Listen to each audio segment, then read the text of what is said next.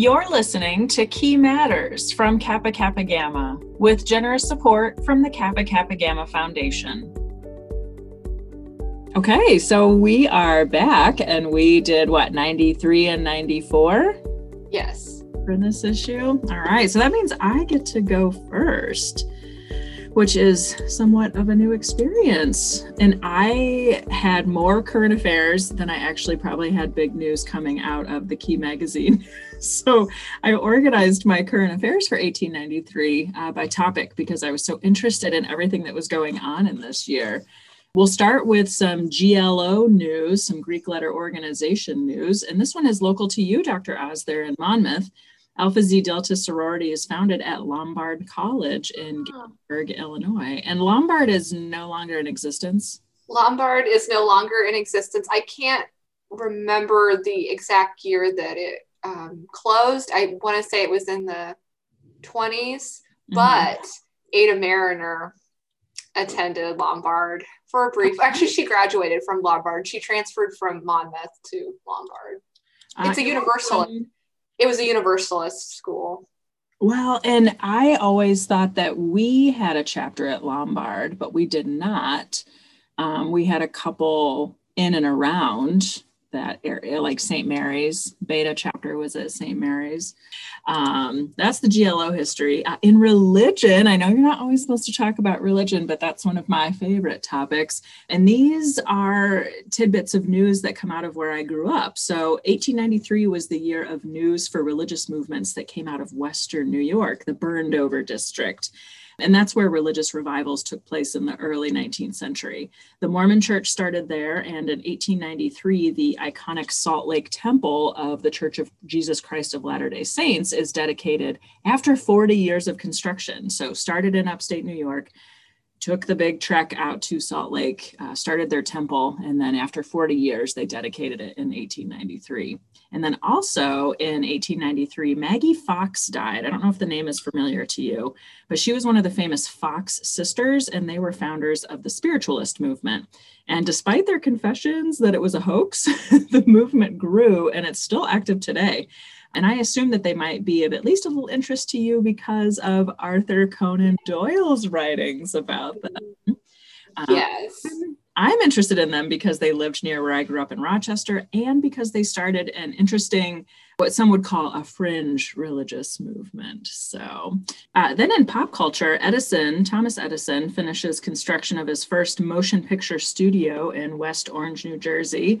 The World's Fair, which we will talk about a little bit later, that opened to the public in Chicago, Illinois, also known as the World's Columbian Exposition. Lizzie Borden is acquitted of murdering her parents in Fall River, Massachusetts in 1892, and that spilled over into 93. This was interesting. American sisters Patty Hill and Mildred Hill copyrighted their book, Song Stories for the Kindergarten, including Good Morning to All. The melody by Mildred Hill is later adapted without authorization, of course, by Robert Coleman as Good Morning to You. And the second stanza contains the words to, do you know what song? No. It's the words to Happy Birthday to You. Oh, okay. That leads to a successful copyright lawsuit by the Hill sisters in 1934. And then one of your unicorns, Arthur Conan Doyle's story, The Adventure of the Final Problem, was published in 1893. And that revealed that your favorite fella, Sherlock Holmes, had apparently died at the Reichenbach Falls on May 4th, 1891. But he didn't really die, right? He didn't really die. No, spoiler alert if you don't know this already. No, he really was only, this is like the great hiatus. So if you're Sherlockian, that's a term that you should know.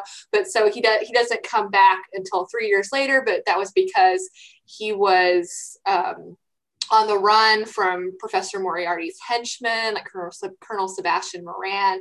And so then, you know, he reappears 3 years later. Only his brother, Mycroft, knew he was alive, but he did travel the world. He went to Tibet and Norway and some other places, but yeah. So in order to get a great hiatus, you have to be chased by henchmen and murderers, because I want a 3-year hiatus where I can travel to Tibet and Norway and all those cool places.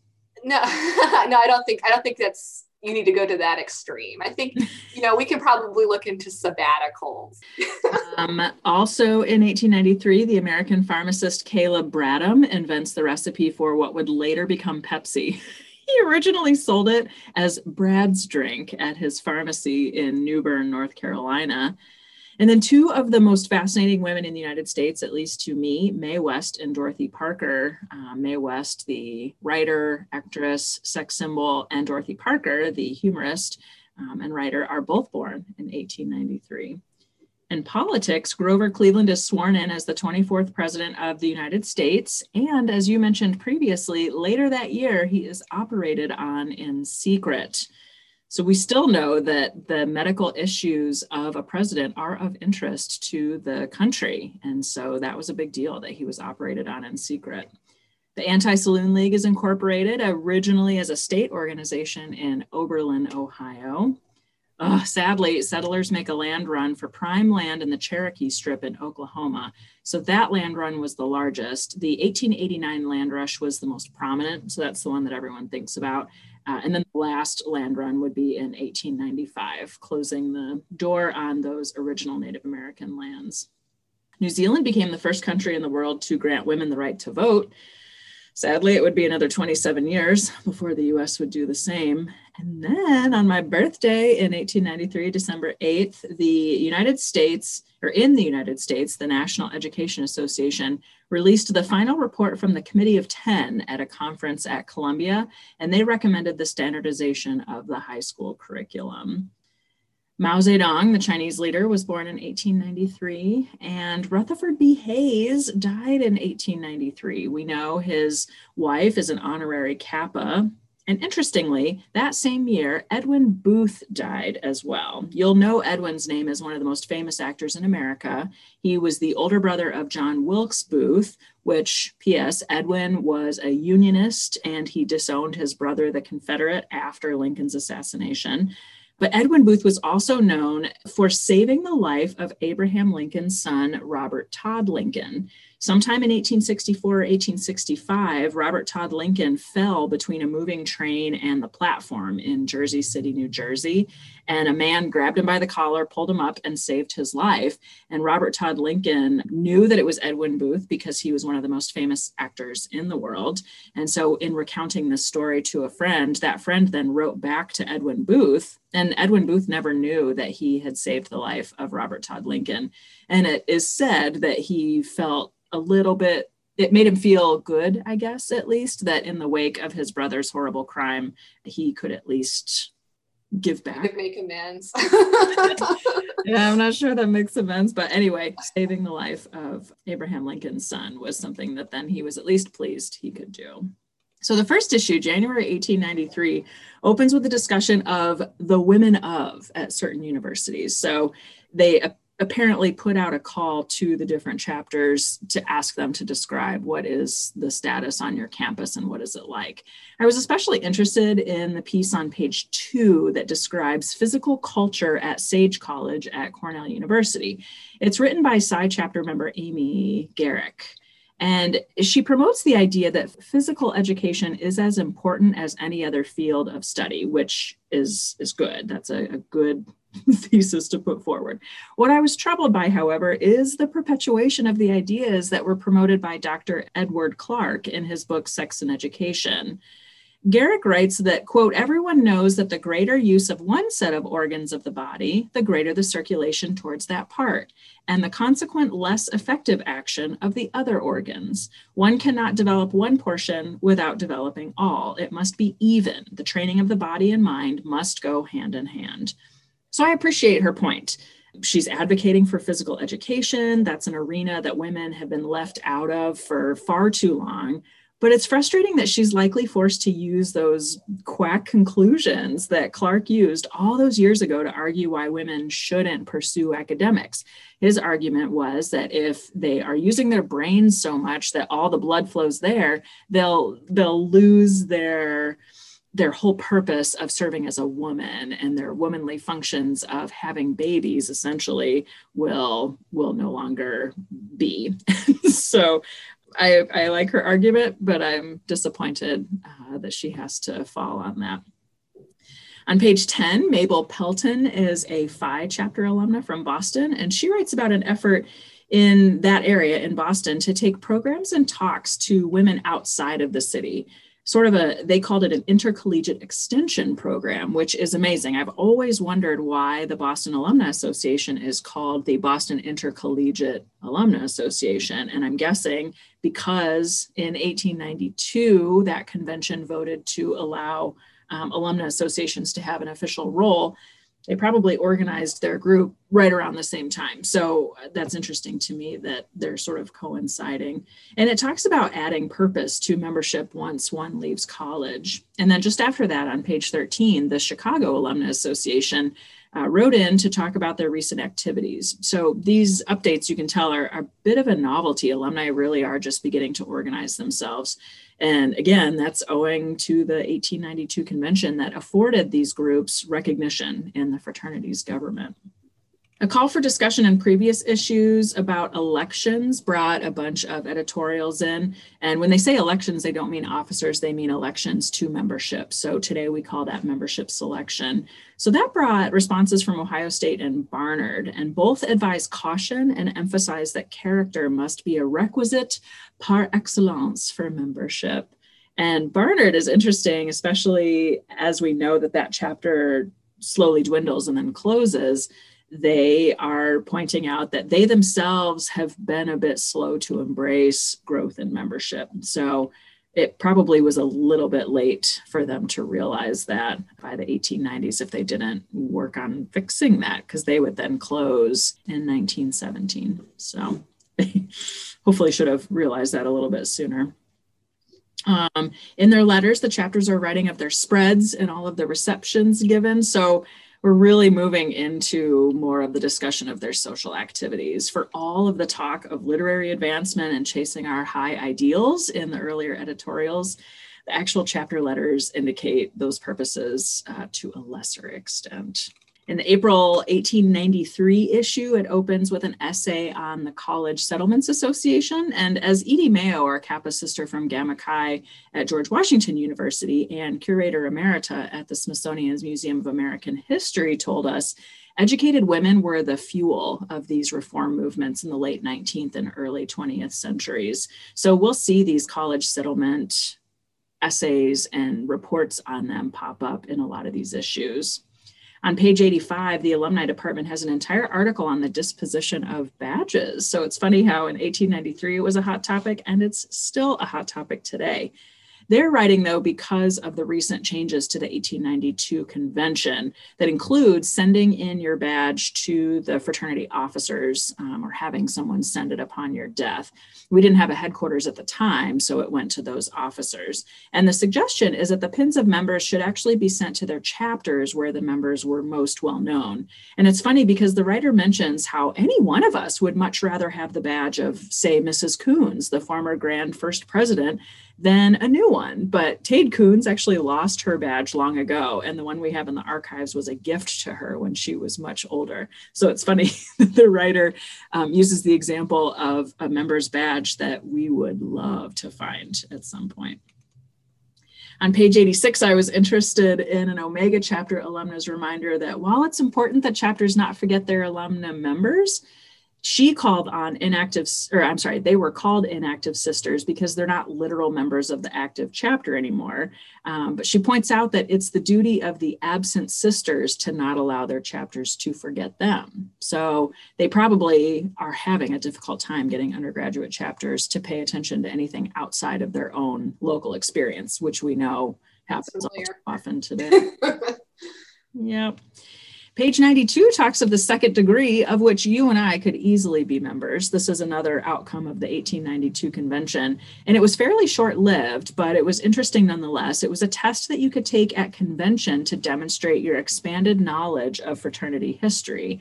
Participants could then wear a gold fleur-de-lis dangle with a ruby in the center if you passed that test. we have an example in the archives, and it didn't last long because it was considered too exclusionary, since only a small number from the audience at convention could participate. But man, they hit the ground running, because as soon as that passed at the 1892 convention, there was an ad in this 1893 issue saying that if anyone wanted to attend the Grand Council session that was taking place in Chicago to be tested for the second degree, they could do so. The idea is a good one. So can we ever have too much knowledge of our long and glorious history? No, of course not. Didn't Emily Bright Burnham start the second degree? Okay. Yeah, and I think there were a lot of those early luminaries who were participants. I think Kate Sharp, a lot of the former grand presidents, I'm sure, were in it, as they should be. They made that history. But what I love is that little fleur-de-lis with the ruby in the center. So if I could get one of those without taking the test, even better.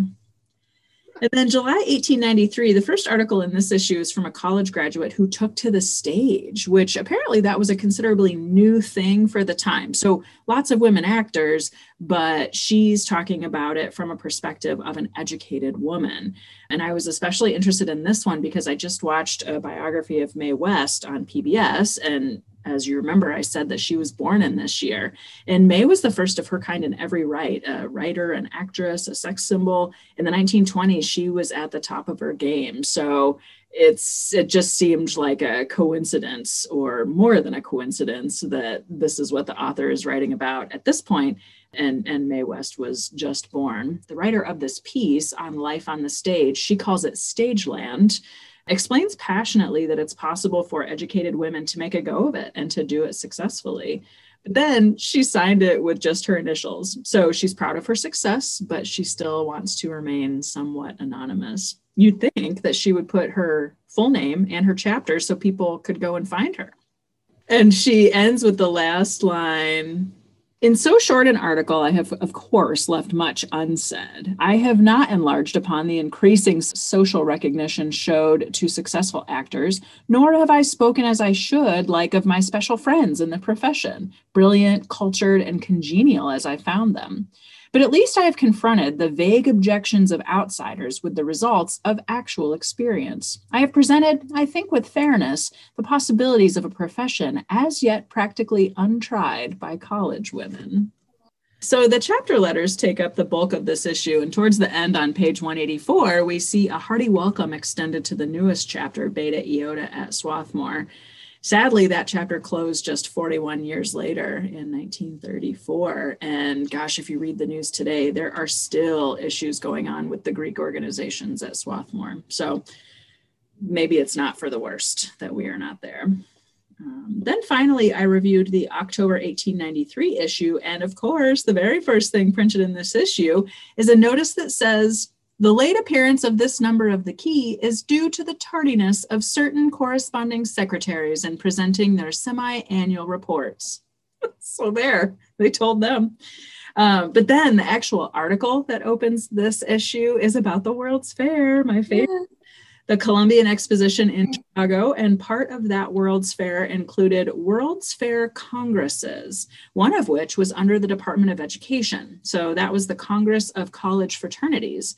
So this is shortly after that first Panhellenic meeting called by Kappa, and then several years before Alpha Phi would call that second Panhellenic meeting that really established the organization that we recognize today. The talks that were given sound really interesting. William Baird of the famous Baird's Manual gave the welcome, and he talked about the legal status of fraternities. So we know that fraternities are being challenged all over the place, even more so at this time. A Pi Phi named Mrs. Blackwelder spoke about the ethical influence of the fraternities, which I would love to find a copy sometime. I bet it's in the Arrow, Pi Phi's magazine, so I'll have to look for it or ask our pal Fran. And then your favorite Hoosier and my favorite Kappa, Tade Coons, is listed as having attended. And then later pieces from alumni describe their Panhellenic week at the fair and even Kappa's headquarters in the organization room of the women's building. And not just Tade was there, but Charlotte Barrel as well. They mention a register that was kept for Kappas, and we have discussed this before. And the register was for Kappas and guests to sign when visiting what they described as Kappa's cozy corner. But I've never seen that register. And so that might be my own Kappa unicorn, the oft discussed but never seen item in our archives. And then the issue ended with those terribly belated semi-annual reports and a few notes from the other organizations' magazines. But I hate to say it, besides the reflections on the World's Fair, this issue was slim on items of interest, at least to me. Oh, but you got all my unicorns. So. Yay, you're welcome. You've been listening to Key Matters, brought to you by Kappa Kappa Gamma, with generous support from the Kappa Kappa Gamma Foundation. Our headquarters is in Columbus, Ohio. Our house museum is in Monmouth, Illinois. You can find us online at kappa.org, or you can peruse our digital archives at kappa.historyit.com. Research and production is done by Dr. Mary Osborne and me, Kylie Smith. Thank you.